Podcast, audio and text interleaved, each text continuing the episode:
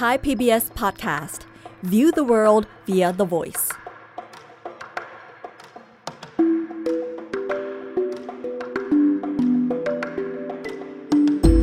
อาเซียนไอส์เปิดมุมมองใหม่ผ่านเรื่องลึกแต่ไม่ลับของผู้คน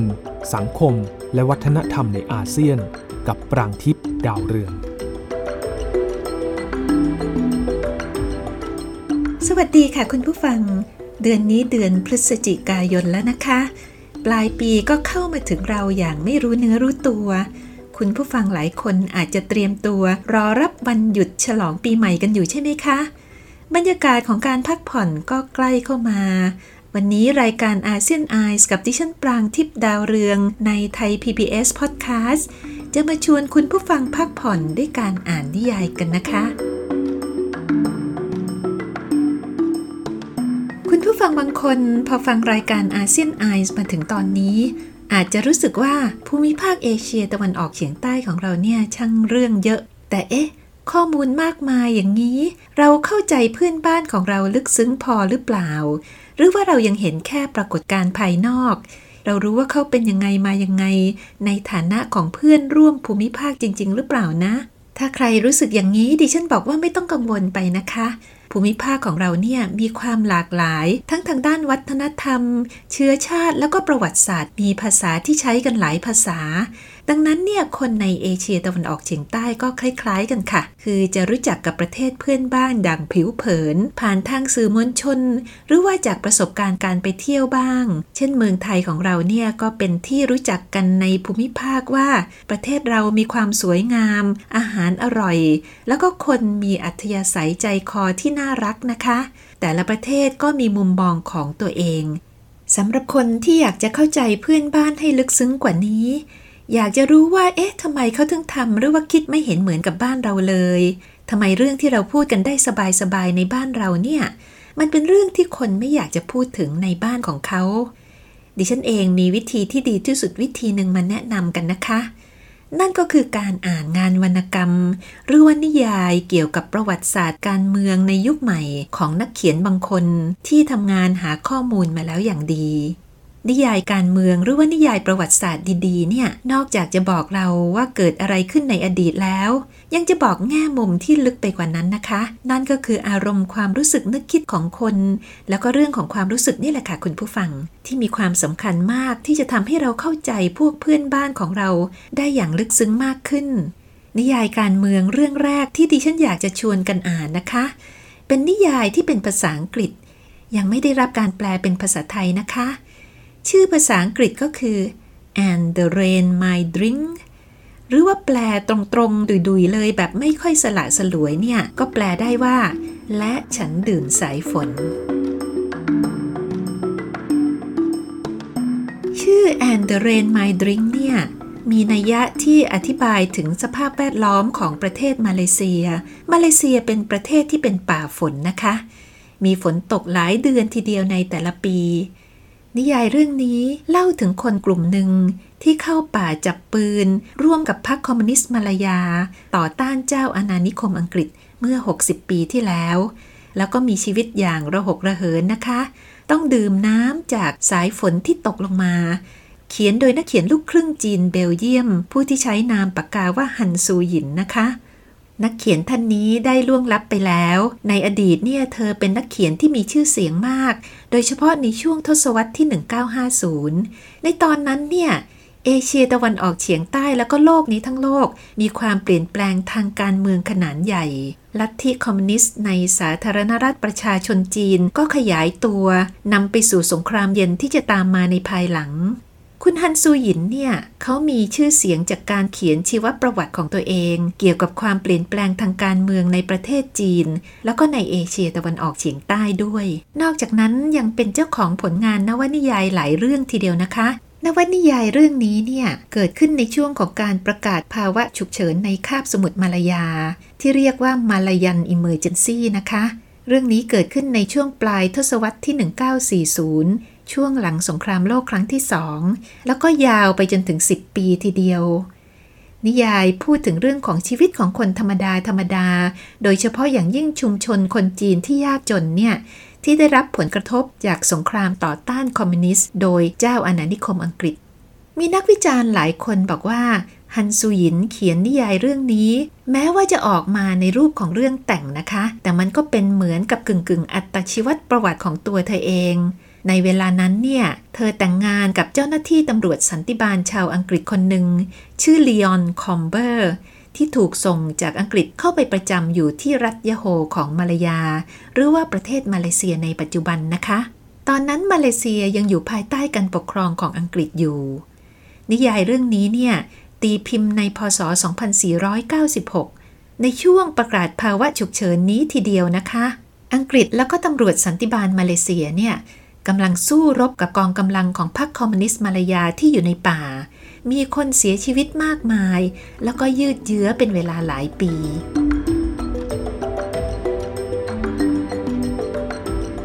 สำหรับผู้เขียนฮันซูหยินเนี่ย ชีวิตจริงของเธอในเวลานั้นเธอเป็นแพทย์นะคะ เธอทำงานอยู่ที่โรงพยาบาลยะโฮบารู ตัวละครหลักซึ่งเป็นผู้บรรยายในนิยายเนี่ยถอดแบบมาจากตัวเธอแทบทั้งหมดนะคะ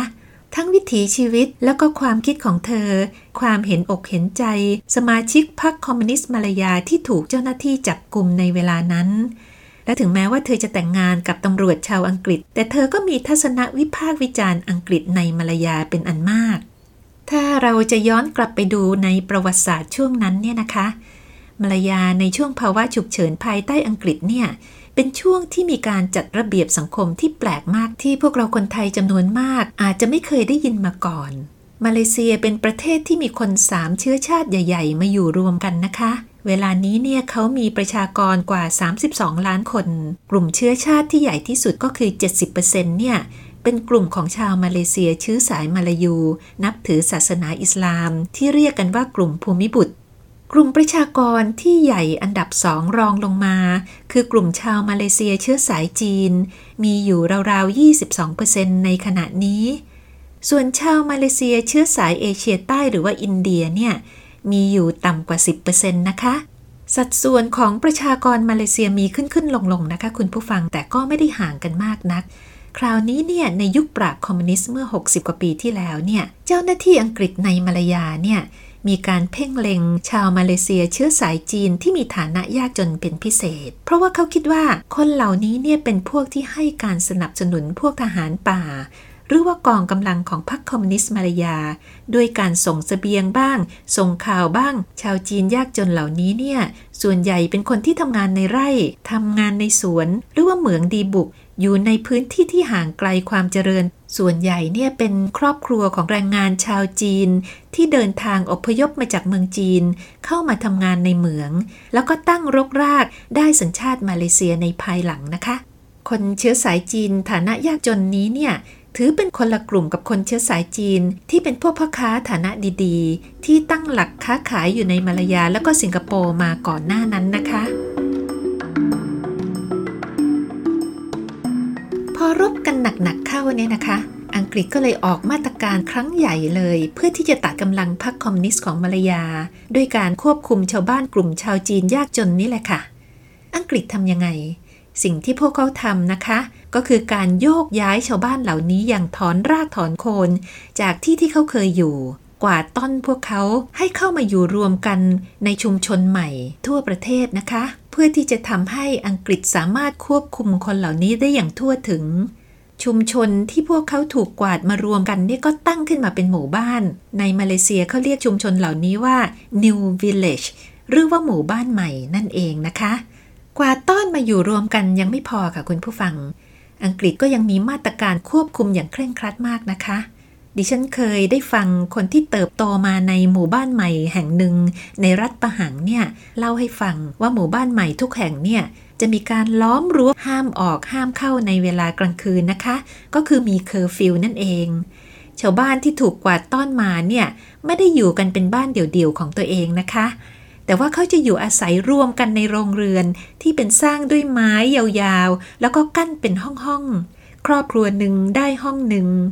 ส่วนห้องน้ำห้องอาบน้ำห้องส้วมทั้งหลาย ก็ทำเป็นโรงเรือนแยกไปต่างหาก เป็นที่ของส่วนกลางหมด ปัจจุบันเนี้ยถ้าคุณผู้ฟังได้ไปเที่ยวที่ต่างจังหวัดของมาเลเซีย แล้วก็เห็นชุมชนชาวจีนที่ตั้งเป็นหย่อมๆอยู่ตามที่ต่างๆนะคะ ลองสังเกตดูนะคะว่าเห็นโรงเรือนในลักษณะเก่าๆแบบนี้เหลืออยู่หรือเปล่าสังเกตได้ว่าสร้างจากไม้เป็นแผ่นๆ ถ้าไม่ทาสีใหม่ ก็จะเป็นไม้แผ่นสีน้ำตาลเข้มๆ นะคะ นั่นแหละค่ะ คือสิ่งที่หลงเหลือในทางประวัติศาสตร์ ที่บอกได้ว่าชุมชนนี้นี่แหละ ในอดีตก็คือหมู่บ้านใหม่ ที่สร้างขึ้นในยุคปราบคอมมิวนิสต์มาลายานั่นเอง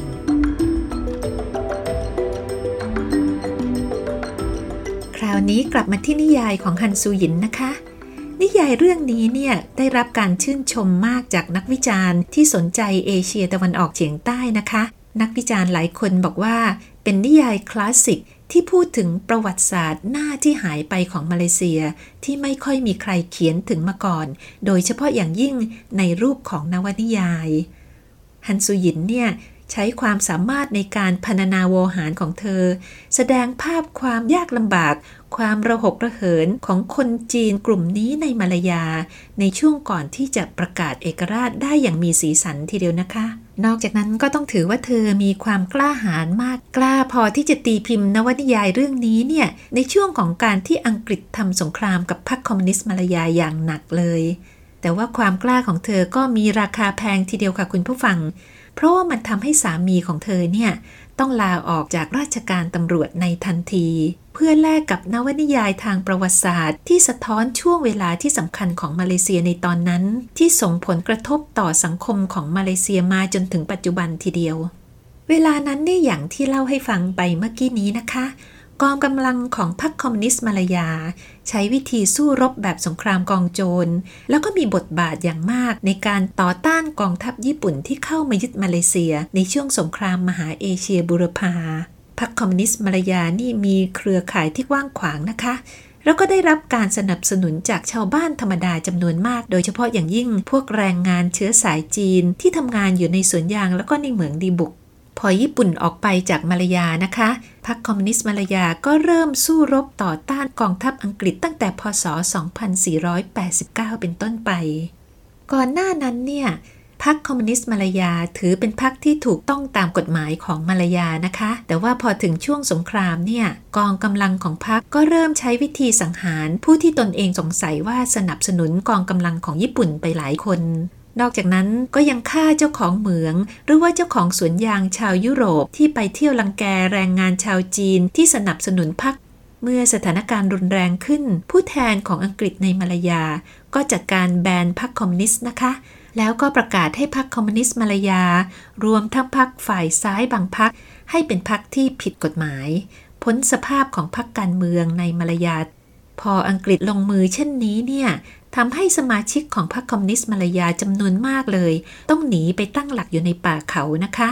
แล้วก็เริ่มทำสงครามกองโจรรบกับอังกฤษอย่างเต็มรูปนับแต่นั้น การสู้รบในสถานการณ์ฉุกเฉินเนี่ยกินเวลาถึง 10 ปีทีเดียวนะคะ หลังจากนั้นเนี่ยก็มีช่วงประวัติศาสตร์ที่เกี่ยวข้องกับประเทศไทยเล็กน้อย นั่นก็คือพรรคคอมมิวนิสต์มาลายาตกลงที่จะเจรจาสันติภาพกับรัฐบาลมาเลเซีย โดยที่มีรัฐบาลไทยเป็นผู้ที่ประสานให้เขาได้มาคุยกันนะคะ พอเซ็นสัญญาสันติภาพจบก็ถือว่าเป็นการจบสิ้นสิ้นสุดบทบาทของพรรคคอมมิวนิสต์มาลายาในช่วงกลางทศวรรษที่ 1980 ราวนี้ฮันซุเย็นเนี่ยเขียนนิยายเรื่องนี้ โดยให้ฉากของนิยาย เริ่มขึ้นในปีที่ 5 ของการสู้รบ ซึ่งเป็นปีที่เข้มข้นมากนะคะ เป็นช่วงที่กองกำลังพรรคคอมมิวนิสต์เนี่ยถูกโจมตีอย่างหนัก ก็เลยตอบโต้อย่างหนักเช่นเดียวกันพรรคคอมมิวนิสต์มาลายา เริ่มรณรงค์ให้มีขบวนการประชาชนในมาลายาเกิดขึ้น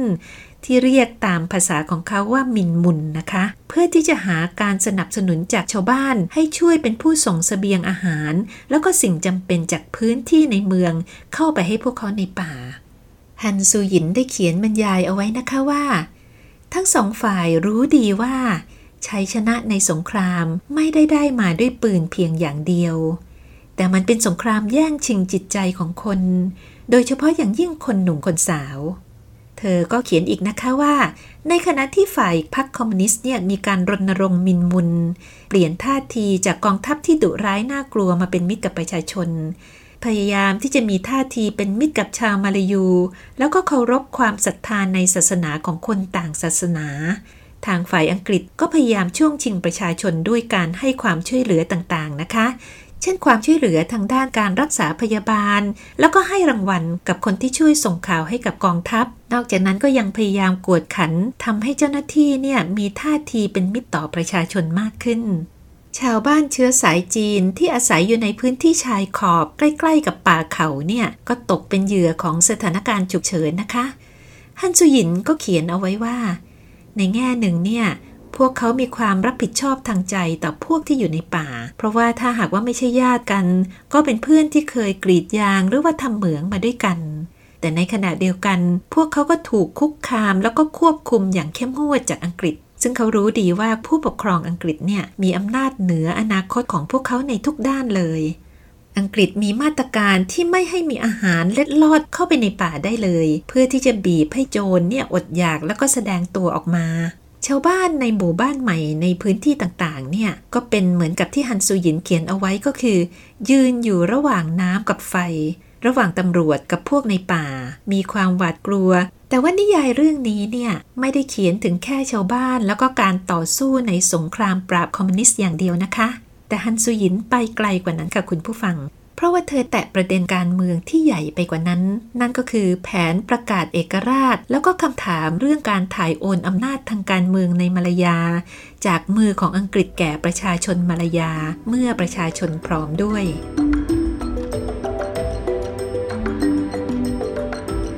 ฮันซุยินเธอก็วิจารณ์นะคะว่าคำพูดของอังกฤษที่บอกว่าจะให้เอกราชเมื่อประชาชนพร้อมเนี่ย ความรู้สึกของคนในมาลายาก็คือ มันช่างขาดความชัดเจนเส้นนี่กระไร เพราะว่าใครจะไปบอกได้ละ่ะ ว่าประชาชนพร้อมหรือไม่พร้อมเมื่อไหร่ เธอเขียนถึงทัศนะที่หลากหลายของคนในนิยายนะคะ หลายคนคิดว่าได้เอกราชเร็วเท่าไหร่ยิ่งดี เพราะว่าการอยู่ภายใต้อังกฤษเนี่ย ก็ย่อมเป็นการกระตุ้นให้คนเกลียดชัง แล้วก็ทำให้พรรคคอมมิวนิสต์ยิ่งมีโอกาสขยายการรณรงค์ในหมู่ประชาชนได้มากขึ้นไปอีก เธอเขียนเอาไว้ว่า แม้ว่าพรรคการเมืองใหญ่ ๆ ในมาเลเซียทุกพรรคเลย จะแสดงจุดยืนต่อต้านเจ้าอาณานิคมอังกฤษ แต่ว่าเขาทำไปเพื่อหาเสียงสนับสนุนจากประชาชนคนธรรมดาเท่านั้นเอง แต่ในความเป็นจริงแล้วเนี่ย ตัวละครของเธอบางคนก็พูดไว้ว่าพวกพักใหญ่ ๆ เหล่านี้บางพักเนี่ย ก็ยังมีพฤติกรรมเอาอกเอาใจผู้มีอำนาจ แล้วก็ร่วมมือกับอังกฤษในทุกรูปแบบอยู่ดี ตัวเอกผู้ที่เป็นผู้ที่บรรยายในนิยายเรื่องนี้เนี่ยซึ่งนักวิจารณ์บอกว่าคงจะเป็นตัวฮันซูยินเองนั่นแหละ ก็ตั้งคำถามในเรื่องว่า พวกนักการเมืองพวกนี้เนี่ยเอาเข้าจริง ๆ แล้วสู้เพื่อเอกราชจริง ๆ หรือเปล่า เพราะว่าเท่าที่เธอเห็นเนี่ยพวกเศรษฐีคนจีน สุลต่านแล้วก็พวกข้าราชการชาวมาลายู รวมๆกันแล้วก็ไม่ได้อยากได้เอกราชเท่าไหร่หรอก และในขณะเดียวกัน ชาวบ้านธรรมดาก็ไม่อยากจะคิดเรื่องการเมือง เพราะว่าเขาทุกข์ยากลำบาก ต้องการแค่ให้มีข้าวกินอิ่มท้องเท่านั้นก็พอ ชาวบ้านพวกนี้ก็ไม่ได้ขัดอะไร ถ้าหากว่าอังกฤษจะอยู่ที่นั่นในมาลายาไปตลอดกาลโดยเฉพาะอย่างยิ่งในช่วงภาวะฉุกเฉินเนี่ย ความจงรักภักดีต่ออังกฤษเป็นวิธีเดียวที่พวกเขาจะอยู่รอด ตัวละครหลักยังพูดอีกด้วยนะคะว่า ชาวมาเลเซียเนี่ย ถูกสอนให้คลานก่อนที่จะเดินได้ เงื่อนไขในการได้รับเอกราชเนี่ยมันตลกมาก เพราะว่าจะต้องมาจากความพักดีต่อเจ้าอาณานิคม และดูเหมือนว่าความเป็นอิสระของมาเลเซีย ไม่ได้ได้มาจากจิตใจที่แสวงหาความเป็นอิสระ แต่ว่าได้มาจากการยอมจำนนนับว่าฮันซุยินเป็นนักเขียนที่ปากจัดไม่เบาทีเดียวนะคะ ประเด็นที่สำคัญมากอีกประเด็นหนึ่งที่เธอใส่เอาไว้ในนิยาย ก็คือเรื่องของความขัดแย้งทางเชื้อชาติในมาเลเซีย ที่เห็นแล้วว่ามีมาตั้งแต่ช่วงอาณานิคม ก่อนการก่อตั้งประเทศมาเลเซียซะอีก เธอบอกว่าประชาชนมาเลเซียเนี่ยมีความสัมพันธ์ระหว่างเชื้อชาติต่อกันและกันที่เปราะบางมาก เพราะว่าการที่ไม่รู้ภาษาของกันและกัน แล้วก็ไม่เข้าใจวัฒนธรรมของกันและกันทำให้เกิดการขาดความอดทนต่อกัน ที่แย่ไปกว่านั้นก็คือ ในช่วงภาวะฉุกเฉิน 10 ปีเนี่ยก็ยิ่งเพิ่มความตึงเครียดระหว่างเชื้อชาติในมาลายามากขึ้น เพราะว่าอังกฤษใช้วิธีคัดเลือกชายชะกันเชื้อสายมาลายูจำนวนมากเลยนะคะ มาจากพื้นที่ในชนบท แล้วก็มาแต่งตั้งให้เป็นตำรวจทำหน้าที่สู้รบกับสมาชิกพรรคคอมมิวนิสต์มาลายา ที่ส่วนใหญ่เป็นหนุ่มสาวเชื้อสายจีนดังนั้นเนี่ยชุมชนชาวจีนในเมืองก็เลยไม่มีทางเลือก เหมือนกับถูกบังคับให้ไปสู้ร่วมกับพรรคคอมมิวนิสต์โดยปริยาย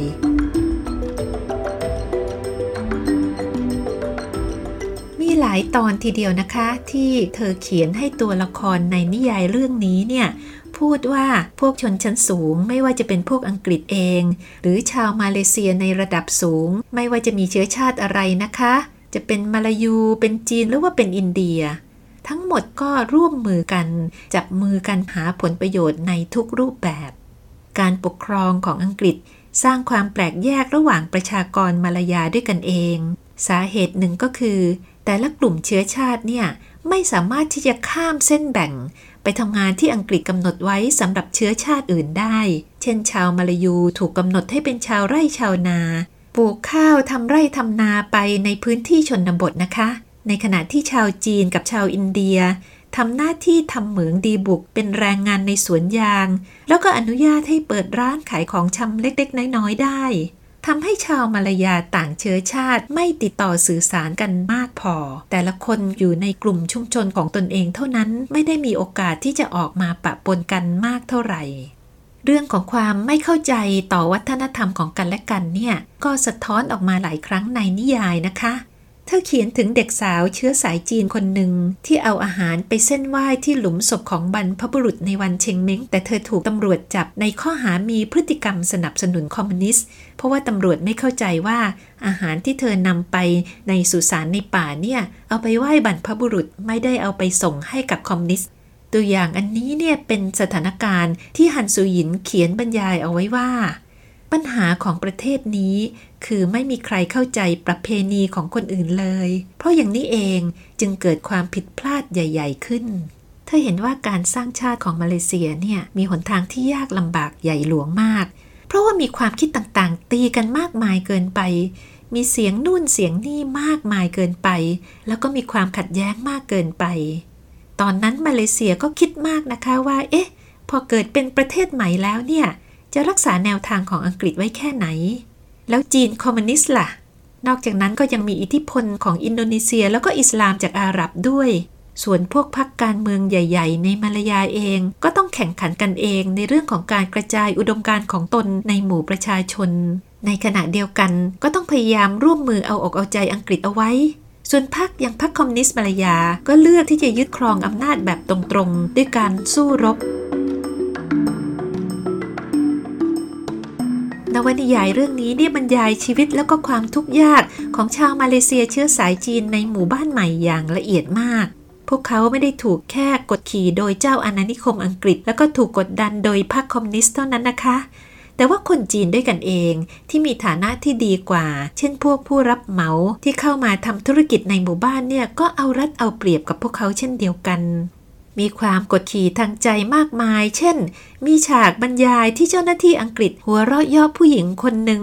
ที่สามีของเธอเข้าร่วมกับพรรคคอมมิวนิสต์ในป่าแล้วก็ไม่กลับมาเลย มีการบรรยายฉากในหมู่บ้านที่มีป้อมตำรวจตั้งอยู่สี่มุมของหมู่บ้าน แล้วก็มีอาวุธปืน คอยเตรียมเอาไว้ควบคุมไม่ให้เกิดการจราจนหรือว่าคำพูดของตำรวจมารยาคนหนึ่งที่บอกว่าคน 8,000 คนในหมู่บ้านใหม่เนี่ย ต่อให้จนขนาดไหนก็ตาม แต่ก็ยังทำเงินให้เขาได้ไม่น้อยเลย ถ้าเขาบีบให้มากพอ เธอยังเขียนอีกนะคะว่า การทุจริตเนี่ยเกิดขึ้นในทุกฝ่ายเลยนะคะ ไม่ใช่เฉพาะแต่ในระบบราชการ ไม่ใช่เฉพาะแต่ในพวกที่สนับสนุนอังกฤษเท่านั้นต่อให้เป็นคอมมิวนิสต์ด้วยกันเอง ก็ยังมีพวกที่ทรยศต่อพรรคของตัวเอง เพื่อเงินเช่นเดียวกัน ในขณะที่ทั้งสองฝ่ายก็ล้วนแต่ใช้ความรุนแรง ฝ่ายคอมมิวนิสต์ฆ่าชาวบ้านที่ตัวเองสงสัยว่าเป็นพวกที่ส่งข่าวให้กับเจ้าหน้าที่ ส่วนฝ่ายอังกฤษเนี่ย ก็ประหารคนจำนวนมากกว่า ที่ไม่เชื่อฟังกฎระเบียบของตัวเอง มีตัวละครตัวหนึ่งพูดนะคะว่า ไม่ใช่แค่คอมมิวนิสต์เท่านั้นที่พวกเราต่อสู้ด้วย แต่เป็นพวกคนเลวที่อยู่ข้างพวกเราเอง ที่ทั้งคุณแล้วก็ผมรู้ดีว่ามีอยู่มากมาย ฮันซูหยินเขียนนิยายเรื่องนี้โดยให้มีตัวละครหลากหลายเชื้อชาติ แต่ละเชื้อชาติก็มีทั้งสีสันทั้งดีแล้วก็เลว มีบุคลิกที่หลากหลายพอๆกัน เธอพูดถึงการกีดกันชาวจีนในมาลายาในตอนนั้น ตัวละครชาวอังกฤษคนหนึ่งในเรื่องเนี่ยพูดว่า เราจะต้องไม่ให้คนจีนได้มีสิทธิแสดงความคิดความเห็นในประเทศนี้ เรื่องของการกีดกันเนี่ยไม่ได้มีอยู่แค่ในนิยายของเธอนะคะ แต่ในความเป็นจริงเนี่ยประชากรเชื้อสายจีนในมาลายา ไม่ได้รับสัญชาติตลอดระยะเวลาที่อังกฤษปกครองมาลายา แต่เขาจะได้สัญชาติมาเลเซียหลังจากที่ประเทศมาเลเซียได้ประกาศเอกราชในพศ 2500 แต่การได้มาซึ่งสัญชาติมาเลเซียเนี่ย พวกเขาจะต้องยอมแลกกับการยอมรับสิทธิพิเศษของชาวมาเลเซียเชื้อสายมาลายูในประเทศ ที่ระบุเอาไว้ชัดเจนในรัฐธรรมนูญของมาเลเซียว่า สมเด็จพระราชาธิบดี ประมุขของรัฐทรงเป็นผู้พิทักษ์ฐานะพิเศษของชาวมาลายูตามมาด้วยรูปธรรมของการให้สิทธิพิเศษในทางเศรษฐกิจและก็สังคมนะคะ ในช่วงทศวรรษที่ 1970 กับประชากรภูมิบุตร ทำให้ช่องว่างระหว่างเชื้อชาติเนี่ยขยายกว้างขึ้นจนถึงปัจจุบัน ชาวจีนมาลายาที่เป็นคนรุ่นพ่อรุ่นแม่ของชาวมาเลเซียเชื้อสายจีนในปัจจุบัน เป็นกลุ่มที่เผชิญหน้ากับความยากจนแล้วก็การถูกกดขี่อย่างหนัก ฮันซูหยินบรรยายถึงความสิ้นหวังของคอมมิวนิสต์หนุ่มคนหนึ่งที่กำลังจะตายที่พูดเอาไว้ว่า ตลอดชีวิตของผม ผมเป็นอย่างอื่นไม่ได้เลยนอกจากเป็นกุลี พวกที่ออกจากป่า ก็ต้องกลับเข้าไปในป่าอีก ผมไม่มีใครเหลืออยู่เลย ผมจึงต้องกลับเข้าป่าอีกครั้งหนึ่ง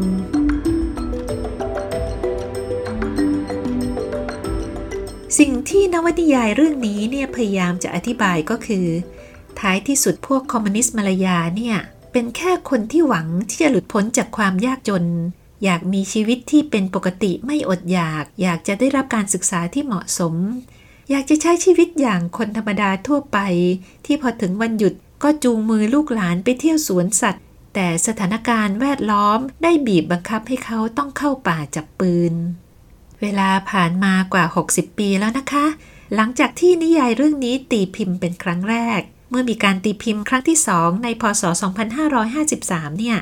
พรรคคอมมิวนิสต์มาลายาได้ยุติบทบาทของตัวเองไปนานแล้ว หมู่บ้านใหม่ของคนจีนก็ไม่มีรั้วกั้นอีกต่อไป คนรุ่นเก่าล้มหายตายจาก แต่ที่เหลือยังเล่าความหลังอยู่ก็มีอยู่ไม่น้อยนะคะ คนรุ่นลูกรุ่นหลาน หลายคนออกจากหมู่บ้านไปเติบโตในเมือง หลายคนร่ำรวยเป็นเศรษฐี บางคนมีชื่อเสียงระดับชาติพอถึงวันตรุษจีนเนี่ยหมู่บ้านเล็ก ๆ หลายแห่ง ก็มีรถเก๋งนะคะ ขับมาจากเมืองใหญ่ รถของลูกของหลานกลับมาเยี่ยมญาติ ไม่เหลือเขาความยากเข็นของประวัติศาสตร์ในช่วงนั้นเลย แต่ว่าลึกๆแล้วค่ะคุณผู้ฟัง เรื่องสำคัญที่ยังไม่เปลี่ยนก็คือการแบ่งแยกเชื้อชาติในมาเลเซีย ซึ่งถ้าใครอยากจะเข้าใจเรื่องนี้ให้ลึกซึ้งเนี่ย ดิฉันขอเชิญไปอ่านนิยาย And the Rain My Drink ของฮันซูยิน ที่ตีพิมพ์ครั้งที่สองโดยสำนักพิมพ์มอนซูนในสิงคโปร์นะคะ วันนี้สวัสดีค่ะอาเซียนไอส์ ปิดมุมมองใหม่ ผ่านเรื่องลึกแต่ไม่ลับของผู้คน สังคม และวัฒนธรรมในอาเซียน ติดตามฟังได้ที่เว็บไซต์ www.thaipbspodcast.com หรือแอปพลิเคชัน Thai PBS Podcast